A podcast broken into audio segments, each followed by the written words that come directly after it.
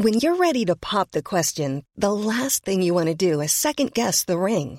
At Bluenile.com, you can design a one of a kind ring with the ease and convenience of shopping online. Choose your diamond and setting. When you find the one, you'll get it delivered right to your door. Go to Bluenile.com and use promo code LISTEN to get $50 off your purchase of $500 or more. That's code LISTEN at Bluenile.com for $50 off your purchase. Bluenile.com code LISTEN. Ryan Reynolds here from Mint Mobile. With the price of just about everything going up during inflation, we thought we'd bring our prices down. So to help us, we brought in a reverse auctioneer, which is apparently a thing. Mint Mobile unlimited premium wireless. Have to get 30, 30, bit to get 30, bit to get 20, 20, 20, bit to get 20, 20, bit to get 15, 15, 15, 15 just 15 bucks a month. So, Give it a try at mintmobile.com slash switch. $45 upfront for three months plus taxes and fees. Promo rate for new customers for limited time. Unlimited more than 40 gigabytes per month. Slows. Full terms at mintmobile.com. The Square Ball Podcast. Hello and welcome to the Square Ball Podcast, episode 142. I'm Dan Moylan. This is Michael Normanson. Hello. And this other voice, this is Moscow White, Daniel Chapman. Hello. The season has started and we are looking forward to releasing issue one of our brand new fanzine. Wonderful cover featuring the brilliant arts that uh, are being designed by, John Trigoning, and it is of, Kalvin Phillips. and it's on sale. On Saturday before the Nottingham Forest match, if you go online now, I would recommend either getting a paper subscription so you get them all season or a digital subscription so you get them as a PDF all season. Everything you need is at thesquareball.net. Right then, into the game review now. Then we've had a game and we won. We've got three points. We're top of the table. If you want to get our full and more comprehensive and uh, wildly inaccurate thoughts, have a listen to our new podcast on this same stream, The Match Ball, which we recorded straight after the full time whistle went at Ashton Gate. Any sort of secondary reactions to it now? What, what did we get wrong? Kalvin Phillips getting booked. It, apparently, it was Forshaw who was being. We didn't all get that other- wrong. We didn't all get it wrong. Thank you to the people on Twitter whose opinion I trust and value, who uh, who put us straight on that rather than the uh, the maverick nonsense I was listening to at the time that I, I chose to disbelieve. And this is a game we watched on TV. Think how inaccurate it's going to be when we're straight from Elland Road with no replays or anything. It's going to be all over the place. Well, Saturday should be interesting because I'm at a child's party instead of at Elland Road. So uh, I will have no idea. Is this your child's party? I hope so. That little prick that we've talked about. Yeah. Uh, well, there has been a development on that front actually. Um, when we were watching the um, the Bristol game, Brudenell Social Club, we got together to watch it in Leeds, didn't we? Uh, my wife sent me a picture of the little lad sat in front of the TV watching. Crying. No, no, Annoyed it wasn't Spurs. watching, engrossed in uh, in the Leeds game. And do you know? What, he- do you know what he said? I like that away kit. Can I have that away kit?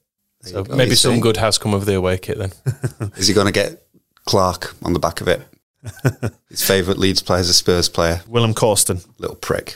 something like that. So yeah, it was nice, wasn't it? That was a, lov- a lovely weekend. Uh, good start to the season. As we said, we've been right so far, 100% accuracy that we would win on on Sunday and we'd be top of the league. And we have been top of the league for as long as the league has been on this season, which is great. Was it Derby beat Huddersfield? Don't they go on alphabetical order? Oh no, 2-1. goal difference. That's good. That's reassuring. I was thinking. My main thought, uh, reflecting on the game afterwards, was just thank fuck we won because imagining what it would have been like if we'd actually lost to Bristol, how it would have felt on Monday morning, and the mood of everybody, and then Roofe being confirmed going to Anderlecht, and we haven't got to got all that kind of stuff, but. It was fine. We won the match. We're top of the league, where we will stay for the next uh, 46 rounds of matches without a worry or a care. I've had a thought, you know, I don't think Kiko was as terrifying as we thought he was. I think in the, particularly in that opening 10 seconds, which was which was wonderful. Uh, he had our hearts in our mouths, didn't he? But I think some of the decision making was actually better than we gave him credit for. Yeah, I think the the one that I reflected on where he came for a cross and that he made it looked on at first like he shouldn't have come for it, but he actually got a fingertip to it. And if you look at it, there was a Bristol City player stood right behind him, just ready to nod it in. Had he not done that, so that was the right decision. And he didn't actually mess up. He did take on a striker successfully. So Yeah. Absolutely love the photos of him not being the furthest player back. That's that's wild. There was a point at which one of the strikers was actually further forward than him, wasn't there? Which is it's going to be an interesting season. Did you see the the clip that was going around on Twitter? It was filmed from the Bristol end when he uh, he'd run all the way out of goal and he was kind of he'd cleared it and then he was kind of just jogging back and he was like shaking hands with Bristol's striker and Bristol had the ball and somebody in their crowds just going shoot, shoot, fucking shoot. And it's, he just doesn't care. He just strolls back. Uh, Bielsa's comments on Kiko are interesting and perhaps reinforce uh, why he's doing what he's doing. Well, it's the um, it's possibly the Bielsa philosophy in a in a nutshell, where he says, uh, uh, "When you take a risk, what you value is the result. If he doesn't make a mistake, it will be good. If he makes a mistake, it will be bad. That's fine." And that's basically what it came down to. He he didn't actually make any mistakes. He took some risks that were nece- not necessarily comfortable, but um, you could maybe fault him for the the goal in off his in his near post. It kind of- though. I think Li- Liam Cooper might fault him for something as well, given his, his headache on on the that still probably exists uh, to this day. Might might be Kiko's fault. It's funny because Sky did that piss taking little video of him. It's like, so Leeds, I'm surprised they didn't put some binoculars and have like some Spygate jokes just for the fuck of it. And I, I don't think they included him flooring one of our own defenders with a right hook. Maybe they, it was too harrowing for the uh, the viewers at home. They don't like that sort of thing. We don't do that sort of thing over here. There was a crazy because Phil Hay did an article about uh, Kassir at the Athletic, and the thing that um, stood out for me was a stat from last season about his behaviour as a sweeper keeper, where he said he was in the Championship for less than half of last season, but he swept up more times than all but three goalkeepers in the division who played more than thirty games. So, and that also points to uh, success. So, him being all the way out of that goal, um, he went on to compare it to uh, Bailey Peacock Farrell's last few games. Apparently, like all all of his touches would be inside our own penalty area, whereas the statistics do back up what Whereas we Ki- think about Kiko's Kiko. are all on the edge of the opposition's penalty You're area. lucky if you actually find him in our box, but that's um, I'd like to see Kiko's heat map. I, I genuinely think it probably is somewhere between the edge of his box and the halfway line. Yeah, it seems to be what Bielsa likes about him is uh, again from that article two things. Apparently, after the the Derby match, he went straight to Bielsa and said, "I'm sorry, I don't want to leave. Um, I found it quite hard getting used to your training methods, but I'm not going to hide. I'm not going to run away back to Spain. I'm going to stay and I'll I'll put this right next season," which Bielsa liked. And then also what you could see with him and Ben White is how fast we are at the back compared to when it was Peacock Farrell and Pontus Jansson who would just like stand and have like a massive strop at each other. Like, you pass it, oh, passing it, you pass it. Whereas the now the ball's just like one touch, and he, he loves those little. They don't necessarily always work, but those little chips to the wings and stuff. And as soon as the ball comes into him, it it goes out unless he fancies playing with the forward, in which case there's a, a mild heart attack. Our first impressions of, uh, of Ben White as well were that he had a really good game, and the stats I've seen have, have all backed this up as well. Like his his pass completion's really good. He t- took people on successfully. Made a lot of interceptions, won aerial duels, won tackles. Basically, didn't do anything wrong. he does a really nice thing as well as when the which is kind of shared with Kiko is that when the ball comes towards him, if he's taking a touch, it's a touch forward. He's not stopping the ball dead. He's just opening his body out, body Progressive, shape. progressive passes was one of his best stats. Actually, that was. Um, I think he might have been made more progressive passes than anyone else in the Leeds team. I'm glad you've uh, you've started looking at whoscored.com in more detail. I've been telling you for years that it's the uh, They're making it up, mate. it's the website to uh, to enjoy, and I'm glad that you've you finally cottoned on. Another um, favourite punch bag of just about everybody's is Adam Forshaw. Actually, on reflection, I think, having watched the game back through uh, adrenaline soaked, joyous eyes, I think he was pretty good actually on Sunday, Adam Forshaw. Why can't he kick a football harder? This is true. We need to give him some Tony Yeboah compilations. Yeah. Like, just try some of these. Get try the- twatting it. The ball on the edge of the box, and it's just kind of like, uh. and it, it can't be strength. You know, he's a footballer. He must have strong legs. Leave him alone. Just just needs- because he didn't score, he needs support. He he needs some just practice at kicking a football. But even still, his general distribution and passing was better, don't you think? no, he was fine. Like yes, and You share an identical beard, so don't you start.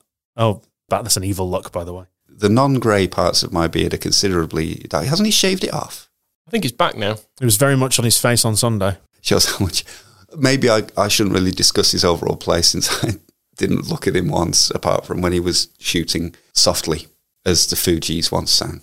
Any other uh, conclusions from Sunday? Pablo, still ace, We'll be ace forever. Don't ever leave us. Yep, basically. So we're top of the league then, and there we shall remain, as we have rightly predicted. We happy with that, with the overall weekend? We do seem to have avoided a stupid result. Most of the other fancied teams, okay, maybe Derby beat Huddersfield, but everybody's going to beat Huddersfield, and, and West Brom won. But like Stoke lost, Cardiff lost, Um, all the teams that came down lost, didn't they? Fulham lost. Brentford are always supposed to be challenging in the playoffs with their superstar defender now. They lost. Middlesbrough only drew at Luton. There was a lot of results that just made you think almost like have we already got an advantage over some of these teams? It, is, it was a, a series of results that if you were putting together like a, a betting coupon, you would have got nearly all of them wrong. And if that had happened, maybe if that had been a, a weekend of results in end of April, we'd probably be thinking, "Oh, right, yeah, Cardiff lost. We've we've opened up a we've opened up a gap over Cardiff that we need at the top of the table because we all know like, Warnock's going to get them up there again by sheer shithousery." So all that happening on Saturday, I did wonder if we were going to be in line for a similar bad result, but no, because we're Leeds United and we are the best. We're Leeds United. And fuck all the rest. Hey, the extra ball this week is going to be a treat, which is our second podcast, by the way, that goes along with this one. Because tomorrow night, at the time that we are recording, we are doing our first ever live TSB podcast. Are you terrified? It's not nerve wracking at all, is it? It's fine. I assume we've we've worked out everything that we're going to do Yep. entirely. It's all very well planned. The discussion is going to be uh, incisive, comprehensive, intelligent, not at all fueled by nervous drinking just to get us through it. And some silly voices, probably. Oh, we'll have, we'll have to do the silly voices. Well, anyway, that will appear on the Extra Ball feed this week. Uh, should be a good laugh, hopefully, even if you're laughing at us rather than, than with us. And we launched the Extra Ball as well as a means if you wanted to get behind us, we'll bring you some bonus content. And all the new stuff that we're doing is thanks to the people who've uh, got behind us on the Extra Ball. If you would like to do the same, it's two ninety nine a month, and your first month is free. You can find all the details at thesquareball.net forward slash the Extra Ball. Well, we're nearly uh, at the end of the transfer window, boys, and what a transfer window it's been. I mean, we're going to have to uh, obviously uh, hope that Kemar Roofe comes back fighting fit soon when uh, when his injury's up. Uh, oh dear, he's gone. Yeah, it's, it's a strange one. His, his roof. He obviously, as as Bielsa said, you know, he can't be happy about it because he's been our top scorer for a couple of years and was a key part of the side. But no one seems that upset. I've always struggled to warm to Roofe, and I'm not sure why. Maybe because he was a bit indifferent in his first couple of seasons. He was great last year, don't get me wrong. Absolutely, you know, shouted his name from the rooftops and all that. But I'm okay about him going again, but it's always with the caveat of uh, whoever comes in to replace him, isn't it, really? A child seems to be the um, current thinking. There's something about um, watching the video of him walking into Anderlecht, and when he meets uh, Vincent Kompany, there's two shots of him kind of shaking hands with Vincent Kompany for the first time. He kind of goes in to embrace him. He's kind of looking over his shoulder a little bit, and like if he was uh, your spouse, perhaps you'd you'd feel a lack of a lack of warmth there, and you'd probably notice you'd be looking over your shoulder, like, oh, is there something over there that you were looking at? And he's like, no, no, I was I was fully in into that hug, fully invested. But and that's kind of him. The whole transfer kind of seems to have that feel about it of just like you. Th- you always want a player to be like one hundred percent fully committed to your club and do or die for the uh, the cause of we're going to get Leeds United promoted. And he's put his Instagram post out saying, "Oh, Leeds get to where they want to be." And he's done an interview this morning saying that he's a Leeds United fan now, and he, you know he's always going to be looking out for us in the future. But then a year left on your contract, and Anderlecht come in, and it's like he's he's obviously gone because there's a year left on his contract, so it's financial move. Anderlecht didn't even get in the Europa League last year, missed out, so they're they're quite bad. And that's the task is to try and get them back into Belgium's top six. I mean, 20 years ago, a move to Anderlecht was probably quite decent because it had meant Champions League football and what have you. But yeah, Bel- the Belgian, other than obviously um, Jordan Bataka, the, the level of quality isn't really there anymore. It, perhaps that's a reason. He just wants to go and see him again. Maybe that's the other reason as well, is it'll be a piece of piss. He might score 50 goals and he'll be a Anderlecht Belgian superhero, but it seems, you know, it's not, it's a little bit like the Pontus Jansson thing. It's not that move to the Premier League that you expected, and it's not the, it's not going to another club where there's, why the fuck would you go to Anderlecht, basically? like, I mean, Brussels, I've not been, uh, uh, uh, hmm, I think I've passed through Brussels. I have a fondness for like Belgium as a concept, like as a mood. I'm quite Tintin? into, quite yeah, and I love the phrase uh, "Benelux" is one of my favourite words. I just like the word Benelux. How do you feel about mayonnaise on your chips? Fine, like in fact, yes, that's when I have been in uh, Belgium.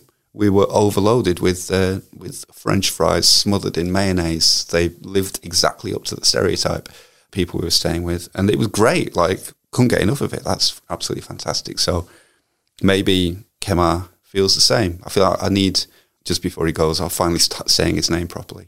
Is this the best analysis we can do? Just diving into national stereotypes. Well, I mean, yes, we already know the answer to that, but yeah, it's a, it's a weird move, isn't it? It's a bit of a weird move, a bit like like you say, a bit like Pontus. I, I don't quite. When him and Pontus have, have laid in bed at night thinking of their dream careers, Anderlecht and Brentford would were not figuring at all. Who do you reckon's the big spoon out of those two there? I wasn't thinking of them together, but Oh. yes, potentially. Now you yeah. are. No, I am. I think Pontus would he'd make it all about him, wouldn't he? Very unsatisfying for uh, for poor Roofe. There's the other part of this. It seems to have come out of uh, a crisis at Anderlecht rather than anything else. They sold a couple of strikers and other ones injured. So they've gone, who's available in the day? Oh, Kemar Roofe's probably gettable. So they've just gone and kind of got the striker. Nobody's really, it doesn't seem like it's what anybody really wants to happen. You're right. Nobody woke up one morning going, I really want to move to Anderlecht today. And he needs replacing, of course, and that's the biggest question. Who? And it seems to be an either or type situation. I mean, it's very Bielsa that his main target, the, the player he really wants to replace Roofe, is a winger. Everybody's like, right. And I even wrote, uh, uh, was it Square Ball Week? One of the things I've been writing, been writing too many, was that, okay, we get Roofe out. Um, he wouldn't take the wage we were offering, but another striker who might be as good, if not better, might want to come to Leeds for the money that Roofe wouldn't stay for. So it's almost, it's an opportunity to say, oh, we can, you know, there is now a gap. There aren't many holes open up in Bielsa's squad because he keeps it so small. We can go and get a player with that money, the fee and the wage he didn't want, put that together, maybe a bit of the BPF cash, go and get somebody. And we're like, yes, we'll get it. We'll get that striker. We'll get Dwight Gayle. We'll get Dwight Gayle, or we'll get everybody wants Dwight Gayle. No, Ryan Kent. Let's have a winger and let's mould him to play centrally.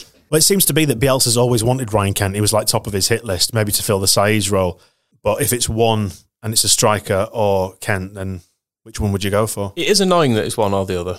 Let's have both. We surely have had we've had a very profitable summer on the transfer front. I know the wage bill is apparently much bigger than it was, but surely like a twenty year old on loan from Arsenal isn't costing that much. I think the problem with uh, Eddie Ketia is the N silent. We should have looked into this. Is that everybody wants him? So Bristol City think they want to get him. Bundesliga teams are in for him. So Arsenal are almost they're sitting there like queens on a, a throne while everybody's like begging for a little bit of attention from them. Oh, please, can we have Eddie? Please, and just ignoring everybody until somebody drops enough gold in their laps to make it worth their while. So they can probably like the loan fee that they can ask for him is probably quite a significant amount of money. And we've said before, I think we gather that it was what five million quid that was spent on the loans last year. So we- we're investing quite a lot of money on some rather unsuccessful loans last year. Hopefully, more successful this year. He does seem like he would be more like the demand for him is a reassuring factor because I can't imagine we were fighting off many clubs for Lewis Baker last season or um, an injured Izzy Brown. Whereas the fact that all of the championship, half the Bundesliga are trying to get this guy makes me think that it is a little bit little bit disappointing if we replace a permanent player with a loan. That just does never feels quite right. But if he actually is going to be the best player in the league for less, the next 12 months, we were saying last year, why couldn't we have got Tammy Abraham instead of um, Izzy Brown? Why couldn't we have got, uh, who was the guy who quit West Brom to go back to Leicester? Harvey Barnes. Harvey Barnes. Why couldn't we have, you know, we nearly got Harvey Barnes, didn't we? Exactly. So it's it's and it's the way you have to play it in the um, in the championship to a d- degree. I think I said on one of the last podcasts the difference with Aston Villa going up is when they're in the championship they loan Tyrone Mings for a season. When they get in the Premier League, they buy him for twenty five million quid. You you have to weigh it up. Do you want to have Ryan Kent forever, or do you want to have a hotshot striker who might be a better player for a year? I think the thing with getting a striker in this year, as opposed to the likes of Baker and Brown, we, we actually had better players than them already last year. Whereas we don't have a, another striker at the moment, other than um, Pat Bamford. We, uh, some decent prospects in the under twenty threes, but there's no one actually that we, we feel obviously feel confident we can play. it's all down to Bielsa's kind of wanting to use players in loads of different ways. What he was saying last week that he he doesn't have a, a 33 player squad, but he's got 22 players that is like having a 33 player squad because Bill can just play up front or wherever, and and Ryan Kent seems to kind of fit that if he thinks he can use. Because the thing about signing a striker is that Patrick Bamford is our is our striker, and we only have room in the team for one. So if you've got a player like Ryan Kent who can play either side or behind him, that means that when Pat Bamford inevitably knackers his knee, you can just move him into that position and bring somebody else into that position. So there is some logic to having those options rather than just the out and out striker. But as people raised on Ian Baird, Lee Chapman, Mark Viduka, Jimmy Hasselbaink, Jermaine Beckford, Luciano Becchio, just bang, ball, net, goal 30 times a season. It's difficult to get used to the idea that we're going to fill that, that 30 goal gap with a winger it's the world we seem to inhabit these days. That's the, the nature of the EFL, really, isn't it? Now you can't spend any money anymore, unless, of course, you buy your own stadium, in which case you're absolutely fine to sign Wayne Rooney. But let's not get into that right now. Anyway, uh, um, let's have a quick rifle through the other targets, uh, the other names that have been mentioned about coming in. Uh, Ryan Nolan, Inter Milan, under 23s captain, Irish defender. Do we know much about him? We know he's got he's lost. Why is he in Milan? It's a very good question. Why is he captaining their Primavera squad? the Nolan sisters went on tour, maybe, and misplaced him. I don't know. you saying he's a, a, lost love child, but he's taken the name? Correct. Found out his true parentage and decided. I fan wonder. of loose women and has, and has opted for that. And Colidio as well. Don't know much about him. Colidio Nolan.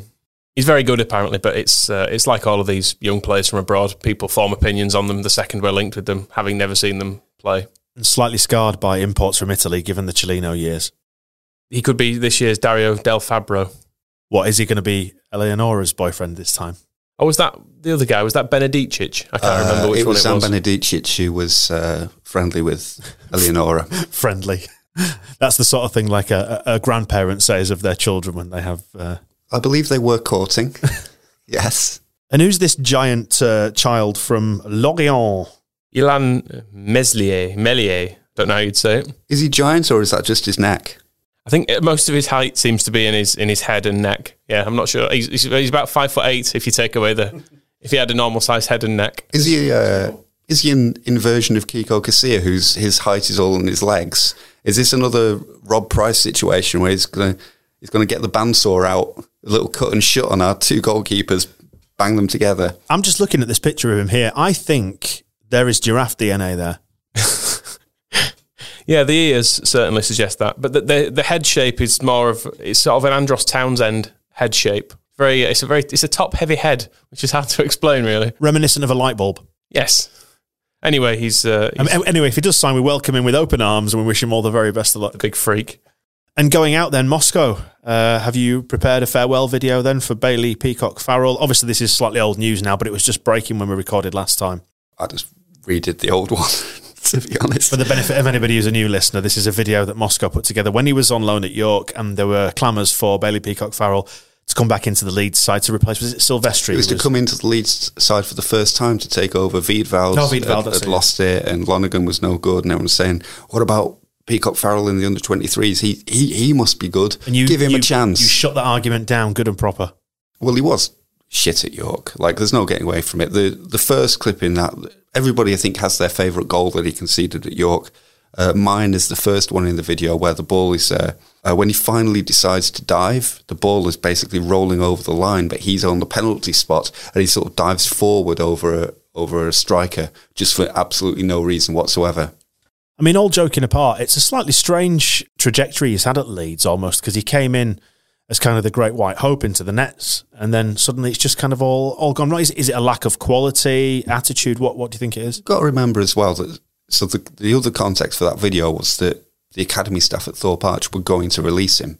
They they just didn't think he was going to make it. So if he hadn't got into the first team, he wasn't going to be kept in the under 23s. So that's the first bizarre trajectory is that he went from being about to being shown the door at Leeds to being our number one goalkeeper under Marcelo Bielsa.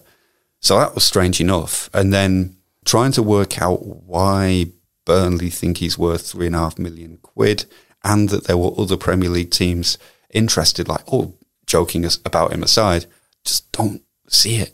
I don't either. I, have seen a, lot of people saying that three and a half million quid's a, a crap fee for him, given, and it, yeah, it's been a daft summer with you know Harry Maguire, eighty million quid, Bournemouth are then asking for 75 million for Nathan Ake as, as less to try and replace him. In that context, yeah, it, it does seem a, a, low fee, but I also think he's a very low quality player. I know he's young and go- young, and goalkeepers do improve, but generally in a in a young player, you'll see certain elements that are outstanding in them. Like you might might be a very quick winger who can beat players, but then has no final ball, or a goalkeeper whose decision making's a bit off, but his shot stopping's brilliant. And I don't see any great strengths in him.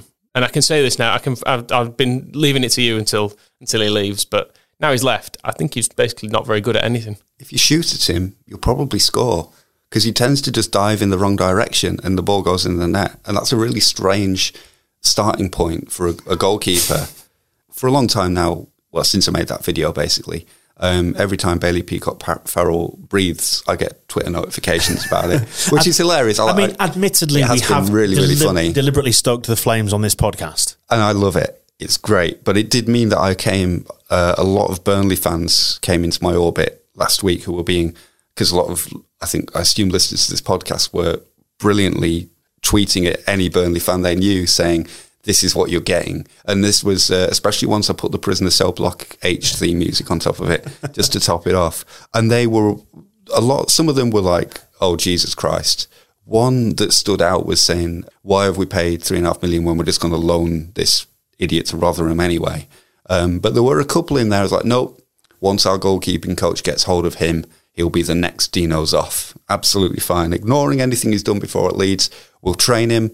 He will be brilliant. And there's still that potential. You don't you don't get to become.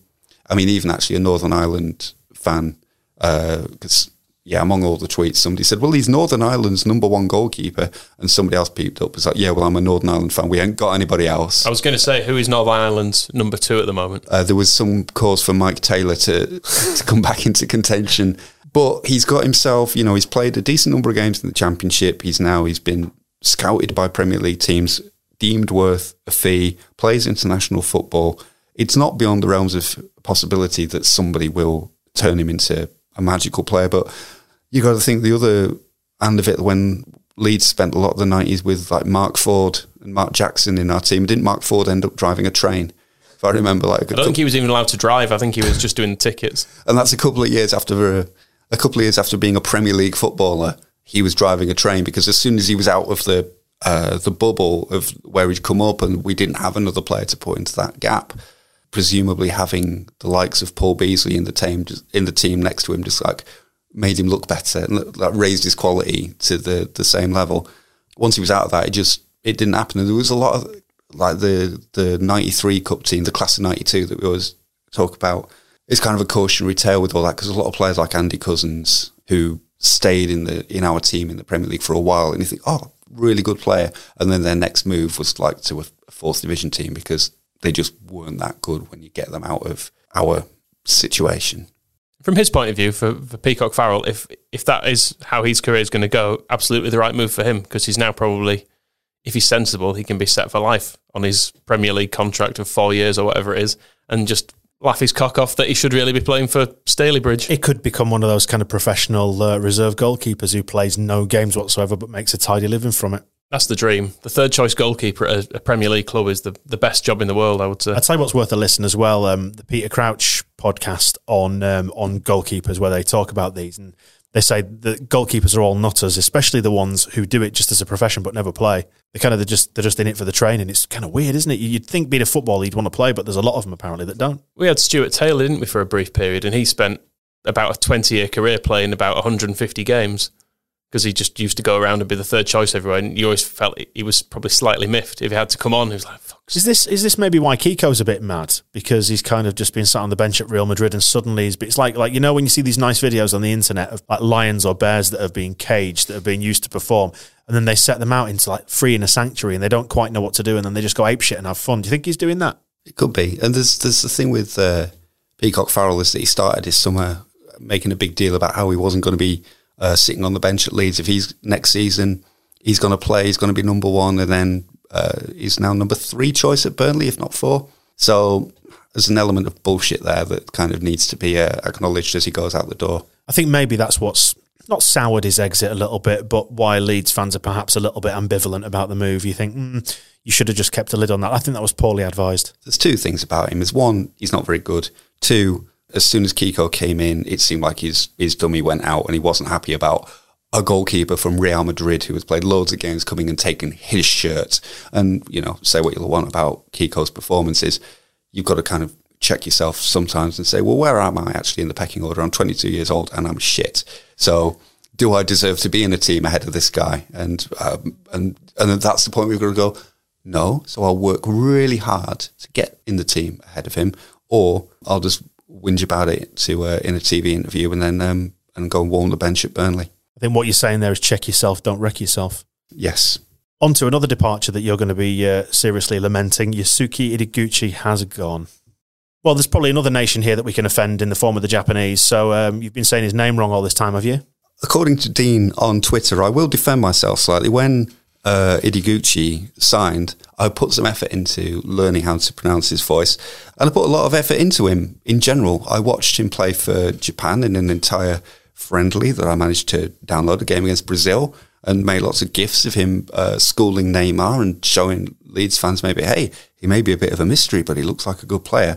Um, but yeah, apparently, I think as his uh, as he slightly faded from view, maybe wasn't quite dominating the first team picture at Leeds the way I expected. Um, my pronunciation of his name tailed off. And Dean has pointed out, I think I'm all right with Ideguchi.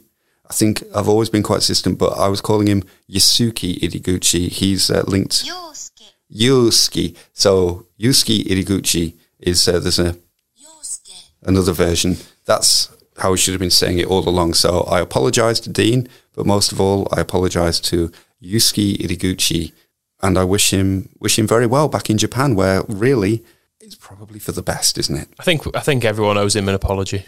We appear to have made a profit on this as well, which it feels a little bit callous to have basically taken him away for 500 grand, ruined his life, ruined his legs, and then sent him back with the 700 grand uh, as, a, as a thank you to us. Yeah, Phil Hayes uh, put out the nugget that apparently Gamba Osaka have given us 1.2 million to take him back after two years just of his knees being ragged to pieces in Spain and Germany. He wasn't injured in Spain. He just was deemed not good enough to play in there in a second division relegation battle.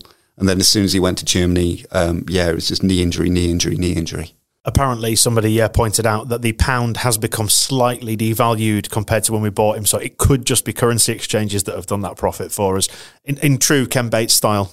I did see a suggestion as well that if the Roofe money is coming, has been agreed in instalments, and uh, it, it might actually be worth tens of millions to us in the near future when the uh, when the pound fully collapses. Maybe this was the trick all along. Victor Orta just had one eye on the uh, the money markets and uh, just bring in any player from Japan we can and sell him back in uh, well, sell whatever's left of him back.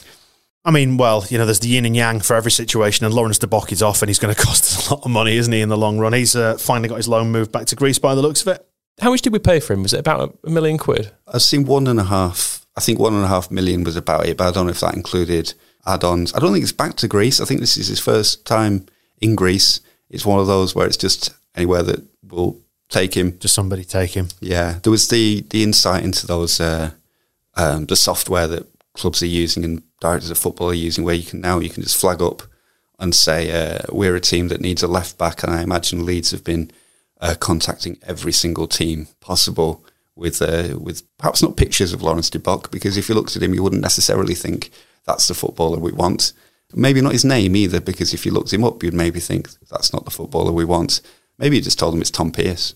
Final point on transfers now, then the other big one, not on the pitch, but in the stands, in the gantry. Phil Hay, we now know exactly where he's going, or gone rather, and he's already started at the Athletic. Yeah, and we're already using some bits from his, his work so far. There's been a couple of days of really interesting articles. One, the Victor Orta one, going behind the scenes of the uh, the life of a director of football, which seems to be the life of um, a hoarder who will probably be found dead in their apartment ten days after there, or if surrounded by weeks. footballers. So, uh, football magazines. I'm really intrigued by this actually because Victor Orta apparently collects uh, every issue of Argentina's El Grafico and Brazil's Placar. And then this is what really puts it into context because you might think, okay, right, he's got a sub to El Grafico, that's fine. But it, he says he's got almost three quarters of the editions printed by Shoot in the UK. And that must mean he's got three quarters of them from all time. And Shoot wasn't really a a, a reading magazine, was it? It's a chi- it's a child's it's, magazine. It's posters of like what I remember was like you get around the poster of like Des Lyttle or something, and you go, "Oh, okay, I've got a picture of Des Lyttle now. What do I do? Does that go on the wall? I'm not sure." I store most of them at my mother's, he says, because my own house is too small. So actually, it's his mum who is living surrounded, like trying to get to the kitchen between stacks of shoot and match magazine. I bet his house isn't small; it's just full. Yeah. there's a big difference. So that's a crazy detail. He's going to get eaten to death by his cats, found amongst piles of Argentine football magazines going back to the 60s. And his cats are all like real expert tactical coaches. They probably, if they start breeding before he's found, they'll probably form like a team. They'll go in there and they've they've they've chewed out enough of an area so they've got a little cat-sized football pitch, and they're playing maybe eleven versus eleven real tactical matches. I think we should stop. I don't know. I think Victor Orta's uh, future race of really tactically advanced soccer cats.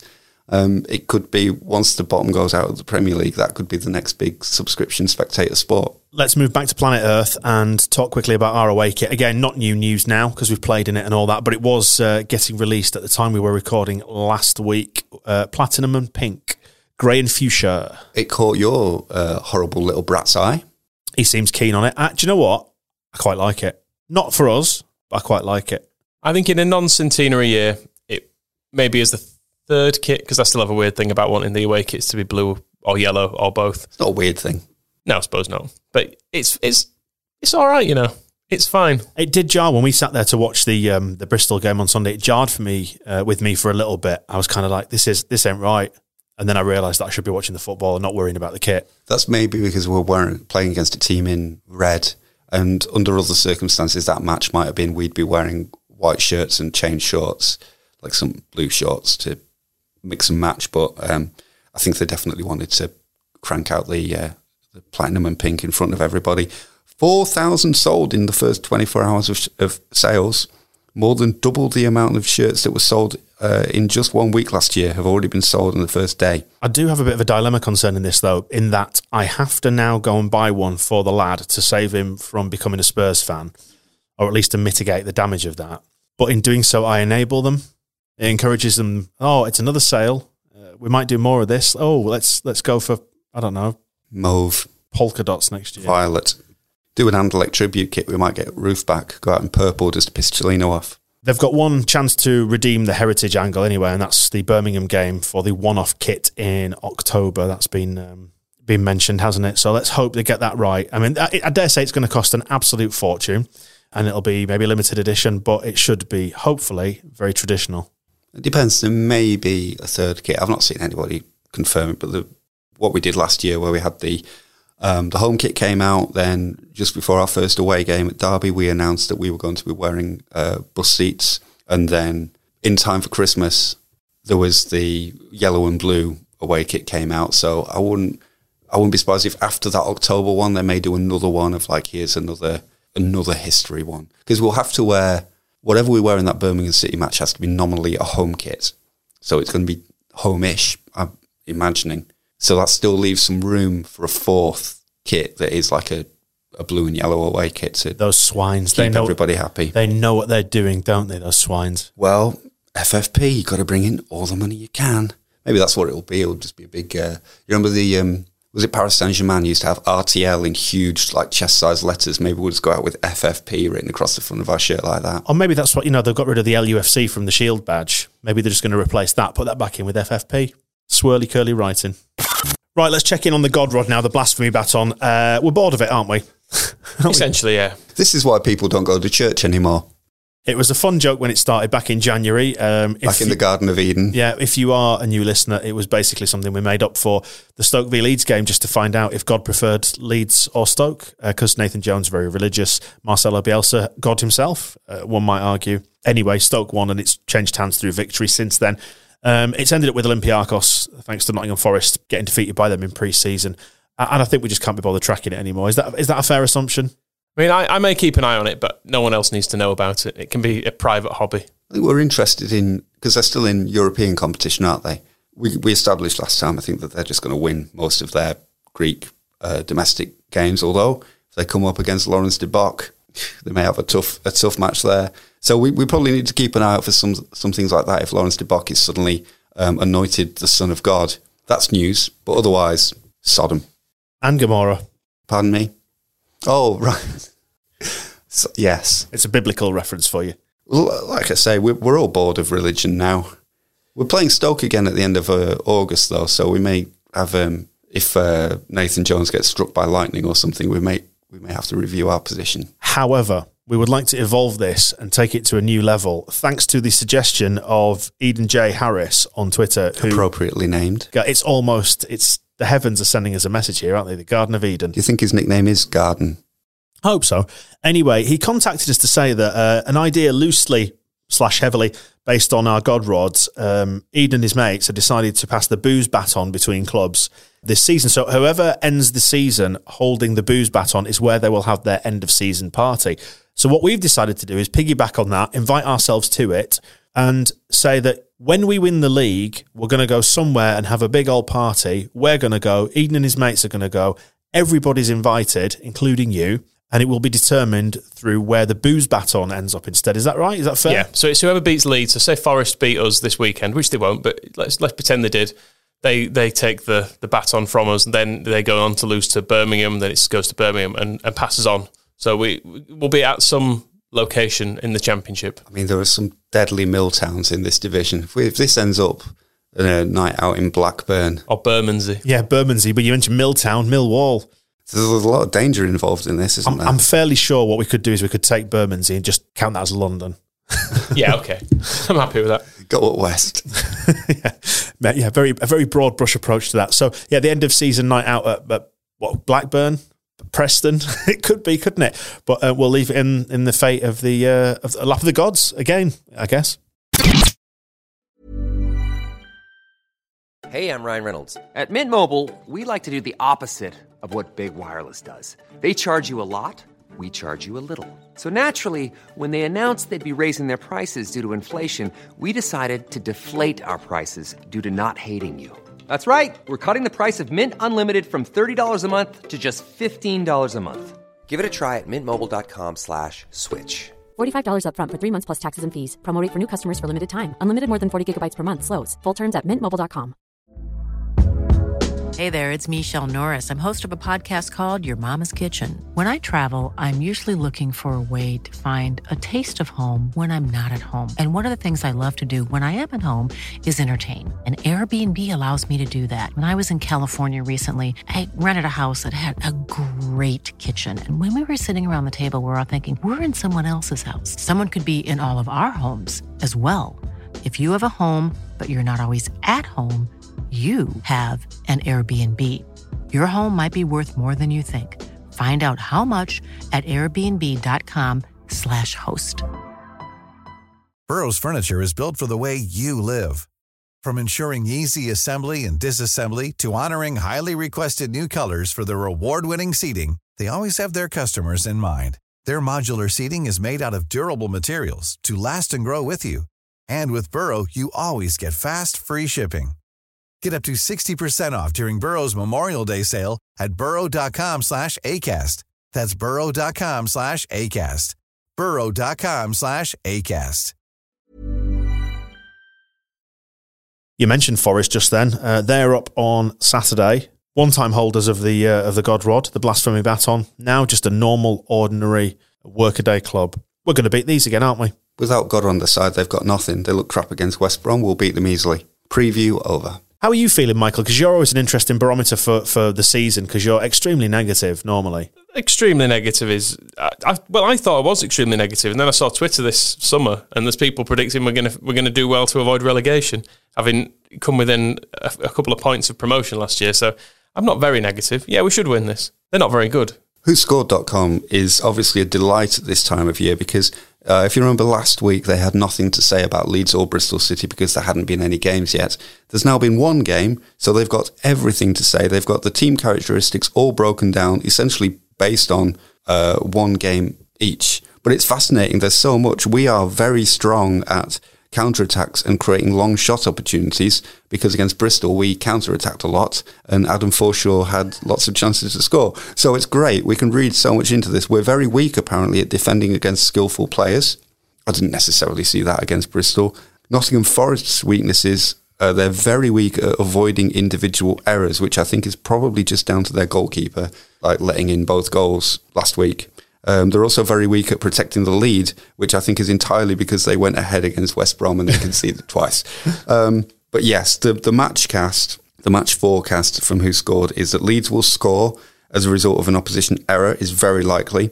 Uh, that Forest will control the game in our half is likely. And also, it's likely they'll score from a direct free kick. I think. Did they score from a direct free kick in the? I think never has this been as meaningless. Oh, as in it- fact, yeah. Right now. Strengths shooting from direct free kicks. So I think they must have scored from a direct free kick against. And here, uh, I think West this Brom. this is the you know when you apply the phrase "hoist by your own petard" because you've gone into bat for whoscored.com for years now on this podcast, and this just proves they are shite. Um, Avoiding just- avoiding indi- individual errors is entirely due to their goalkeeper, isn't it? Yes. And, uh, yeah. I mean, I've, I've done- you you dismissed this, but I've just given you a detailed tactical breakdown of. I'm probably Marcelo Bielsa will be having exactly the same conversation with his coaches now, only in Spanish. That reminds me, Michael, you might want to tell the listener about your bets that you had on Sunday because um, they're very weak at protecting the lead. What did you bet on on Sunday when we were playing Bristol with your ill-gotten gains? Let's not forget that you bet against us to get promoted last year, and you were right, and you're sat on a lot of money right now. Well, I bet on before the game. I had a little, only like a quid or two on um, basically the result switching after half time. So I bet on Leeds to be winning at half time, losing at full time, and then Bristol to be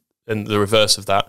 And then during the game, when we went into a, a 2 0 lead, I think I just stuck a few quid on Bristol winning just as a comp- it's compensation. Look, I lost, you'll be glad. I lost money betting on Leeds. I do this all the time. It's just that when it, the bigger this the thing is, it's a couple of quid at this stage because it doesn't matter too much. As it ramps up towards the end of the season, I'll be sticking like 20 quid on Bristol, even though, even though we're three up with, with 10 minutes to go. a panic bet. Exactly. I think because how much are you sat on now from your wins last year? 650 quid, I think. I think we should invite suggestions for bets for how you should spend your uh, money in your betting account. Yeah, Jordan Stevens, if you're listening, don't phone in with any ideas. That's not allowed, Jordan. Is, are, you, are you game for that? I mean, we could spend it on other things. I think I'll, I'll allow you like a couple of pounds a week each. Actually, that adds up to quite a lot. Yeah, go on. But I'll win some back because you no doubt you you're hot tipsters. You're allowed a pound a week each. You can't like I use Betfair where it's a minimum two, so that won't work. I put on a very very civilized uh, bet on Sunday Leeds to win, simple, and I won, and I felt good about it because that's the feeling that betting gives you. Everybody, When the fun stops, stop. We should say that. But yeah, all all right. I'll let you spend some of it what about? So, are you open to suggestions for what we should spend it on anyway? as long as it's cheap. Because that was my money. Had I lost that money, no one would. Have, you wouldn't have been compensating me, would you? That's true. No, you're absolutely right. Yeah. Keep keep it sensible. If you want to suggest, Open to ideas. yes, tweet us then, or you can just drop us a line on the um, on the WhatsApp number 07899 555 459. Back to Forest. Um, I want you to bet on Leeds to win. Okay. It won't return much, but okay. Okay. Well, it, would it change you if you knew they'd just signed Carl Jenkinson, Who's that? some guy that Arsenal bought about 10 years ago and have just loaned out every season? They bought him from Charlton and then he's he's one of the, he's played like 40 odd league games in about nine years for them. he's going to be like a hot teenager, wasn't he? He's kind of they had Sam Byram on loan last year, so I guess he's filling that slot. slot. They've still got Liam Bridcut knocking about. I looked at um, what he did last season. He only got on their bench three times. He did get into one game, but they brought him on in the 93rd minute. So his his minutes played, even though he actually played a match, shows up as zero. One thing that Forest don't have that we do have continuity. It's the buzzword of this season. We've got continuity from last week, from last season. They don't. They've got a different coach again, Doesn't know the club. which we know is the number one most important characteristic of any player or manager knowing the club. Doesn't know the league. He knows nothing. Who is he? This French French chap, Sabri Lamouchi. Is that his name? I think so. I was about to ask. I think I think we've looked at him before. I vaguely remember it because uh, he was good on Championship Manager in the nineties. And there's no Roofe as well now, so the Forest fans can't bitch and moan about that handball last season. That's good. That's disarmed that, hasn't it? No pun intended. Yeah, that's why we sold him because we were appalled by his. Um, Like a fair play. Disgusting. Yeah. and obviously those those points did cost Forest because they would have finished. I don't know where they finished. They would have finished equally mid table. yes, they might have finished 11th instead of 12th, and we denied them that opportunity with. Uh, I mean, it was a glancing handball. Just happened to glance into the net. So finally, let's wrap this bit up then and make a, a definitive prediction. We've kind of skirted around it already, but will our bravado backfire on us? I say home win. We will score another three. Will we concede? Don't care. Michael? Yeah, I'd go along with that. I'm thinking a, maybe a 5 2 win. Heroes and villains now to close out this episode of the Square Ball podcast. Uh, first of all, we will pick a villain. Uh, let's rattle through our nominations. First of which is Ken Bates. The award is named in honour of him, and we normally struggle for a reason. He's actually been in the news this week, or at least his era Chelsea has, um, and his director of football, who is at our club, Gwyn Williams, as well. Given the general tone of this podcast, uh, we should probably tread very lightly across this topic. Yeah, we don't want to shy away from serious things going on in football, but we're also possibly not the right people to be delving into the minutiae of a, a Barnardo's investigative report that also we haven't read. Um, but the Telegraph have, and they're reporting that it's uh, the the findings of the uh, regime of aggression and bullying that they think was uh, going on at Chelsea is very very serious, and this has been bubbling on for a while in the news. Is uh, is worthy of um, of villainy uh, status. But with that in mind, we probably need to nominate him for something else that we can be confident in uh, in our legal grounds for for declaring. Uh, shitbeard and obesity. Morbid obesity, which he somehow continues to live through. Yeah, not morbid enough. Uh, who else do you want to nominate? Jack Harrison. You seen who his best mate is? Ah, Derby County's Frank Lampard. Is that the way to do it? I'm not sure. Ex Derby County's Frank Lampard. Chelsea's Frank Lampard. The nomenclature is very difficult, isn't it? Especially when we've got other names in the mix now. what about uh, uh, MDFL, media darling Frank Lampard of Frank Lampard's Chelsea? I liked it when Moscow called him a, a photocopier salesman in his uh, in his suit. I feel like I can talk to Frank about anything. I've had a really special relationship with him, a special bond. People come and go in this game, lose contact, but with him, it's something more than that. He's been an idol for me. It's weird. I have to step outside the box every now and then to think about it. He gives me answers that help massively. Maybe we could call him. Hang on a second. Let me work out the letters for this.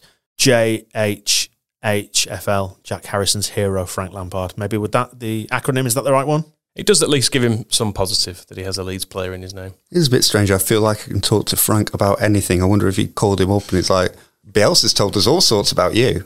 Uh, another guy who's very reminiscent of Frank Lampard, Frank Lampard Light. I was going to say Frank Lampard Jr., but he can't be Junior because he is Frank Lampard Jr. So maybe Frank Lampard Light. Lee Johnson in his suit. Frank Lampard wannabe. Yeah, okay. I'll, Well, we'll go actually, with that. Marcelo Bielsa wannabe.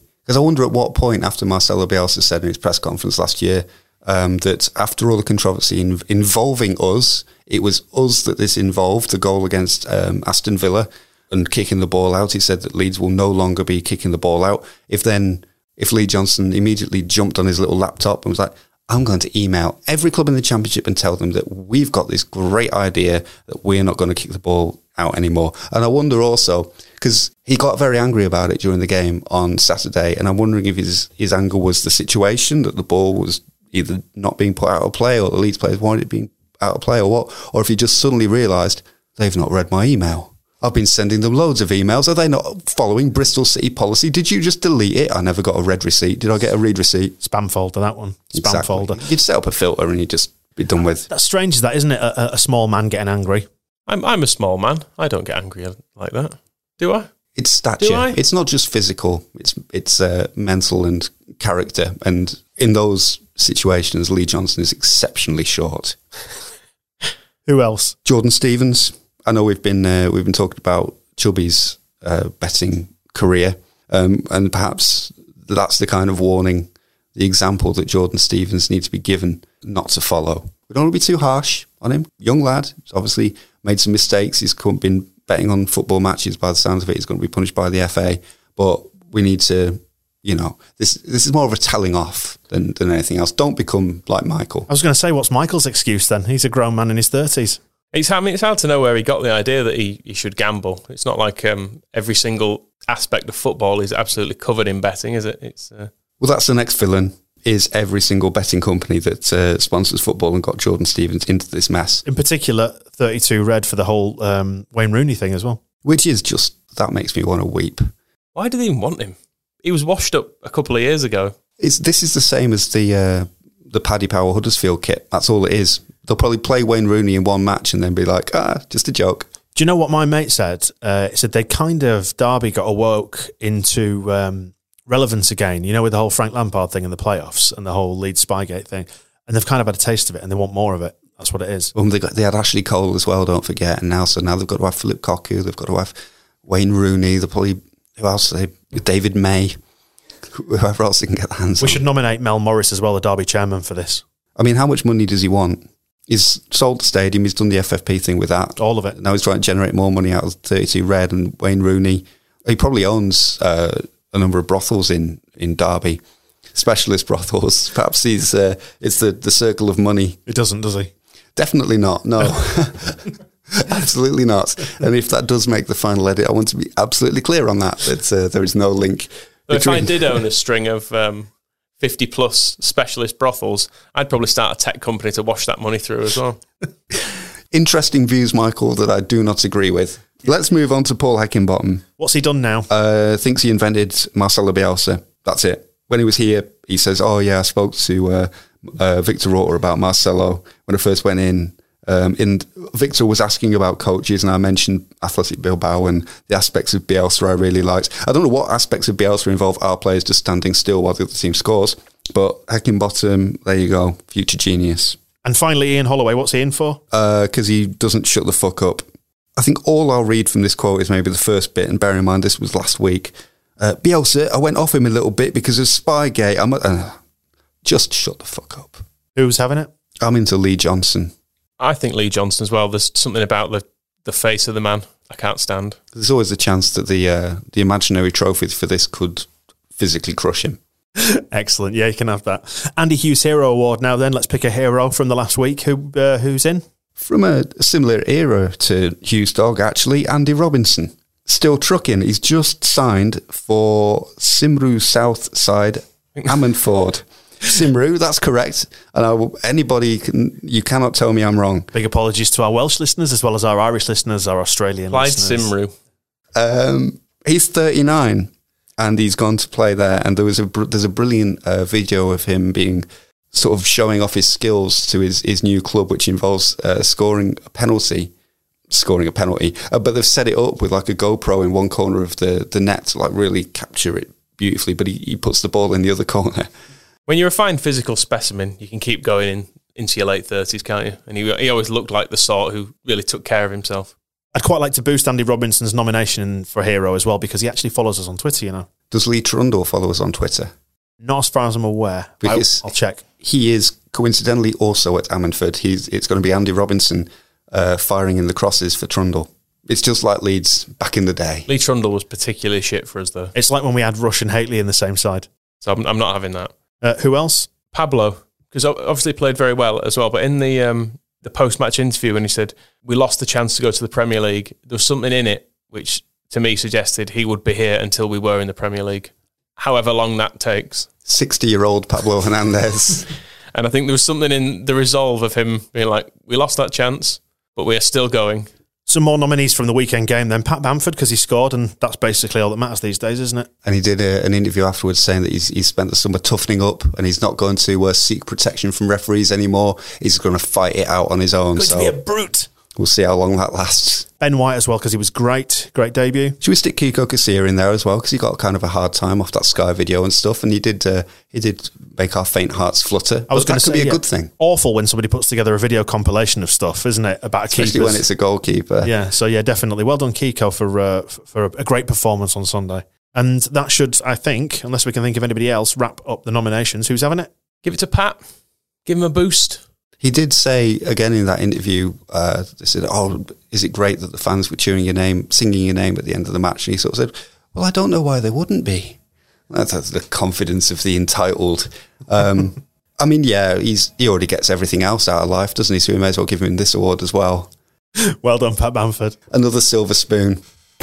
And that just about wraps up this episode of the Square Ball podcast. Final word on subscriptions. If you have subscribed, either digitally or via paper, thank you so much for getting behind us. You can do it too if you haven't. Have a look on the website, thesquareball.net. And the other big thing as well, if you'd prefer us in your ears, as well as on your doormat, check out the Extra Ball, which is our other podcast, the stablemate to this one. Um, we really, really appreciate everybody who's got behind us so far. You've blown us away with the numbers. If you want to do it too, have a look at the squareball.net and it's enabling us to do loads more podcasting. And if there's a week to do it, it's this week when you get our first ever live show. We'll be broadcast to you afterwards. A treat if ever there was one. Absolutely, yes. Two ninety nine a month. Your first month's free, so you can enjoy us for free and laugh at us if you fancy it. Uh, all at the squareball.net. As we said, uh, we head in towards the second week of the season. Salford is again midweek as well, isn't it? Afterwards, We didn't even bother previewing that, did we? Because we don't care. It's not a real football team. uh, another six points in the bag. Then In fact, I'm going to use the uh, the time we would have spent talking about Salford. Saying 8th of August, my book's come out, so go and buy my book. Ignore the, the Salford match, 100 years of Leeds United. We got this far without mentioning it. what I don't like is that you've closed the podcast out on a big sell. It just feels like you've cheapened everything. We'd never do that. We never would. Speak to you next time. Thanks for listening. The Square Ball Podcast.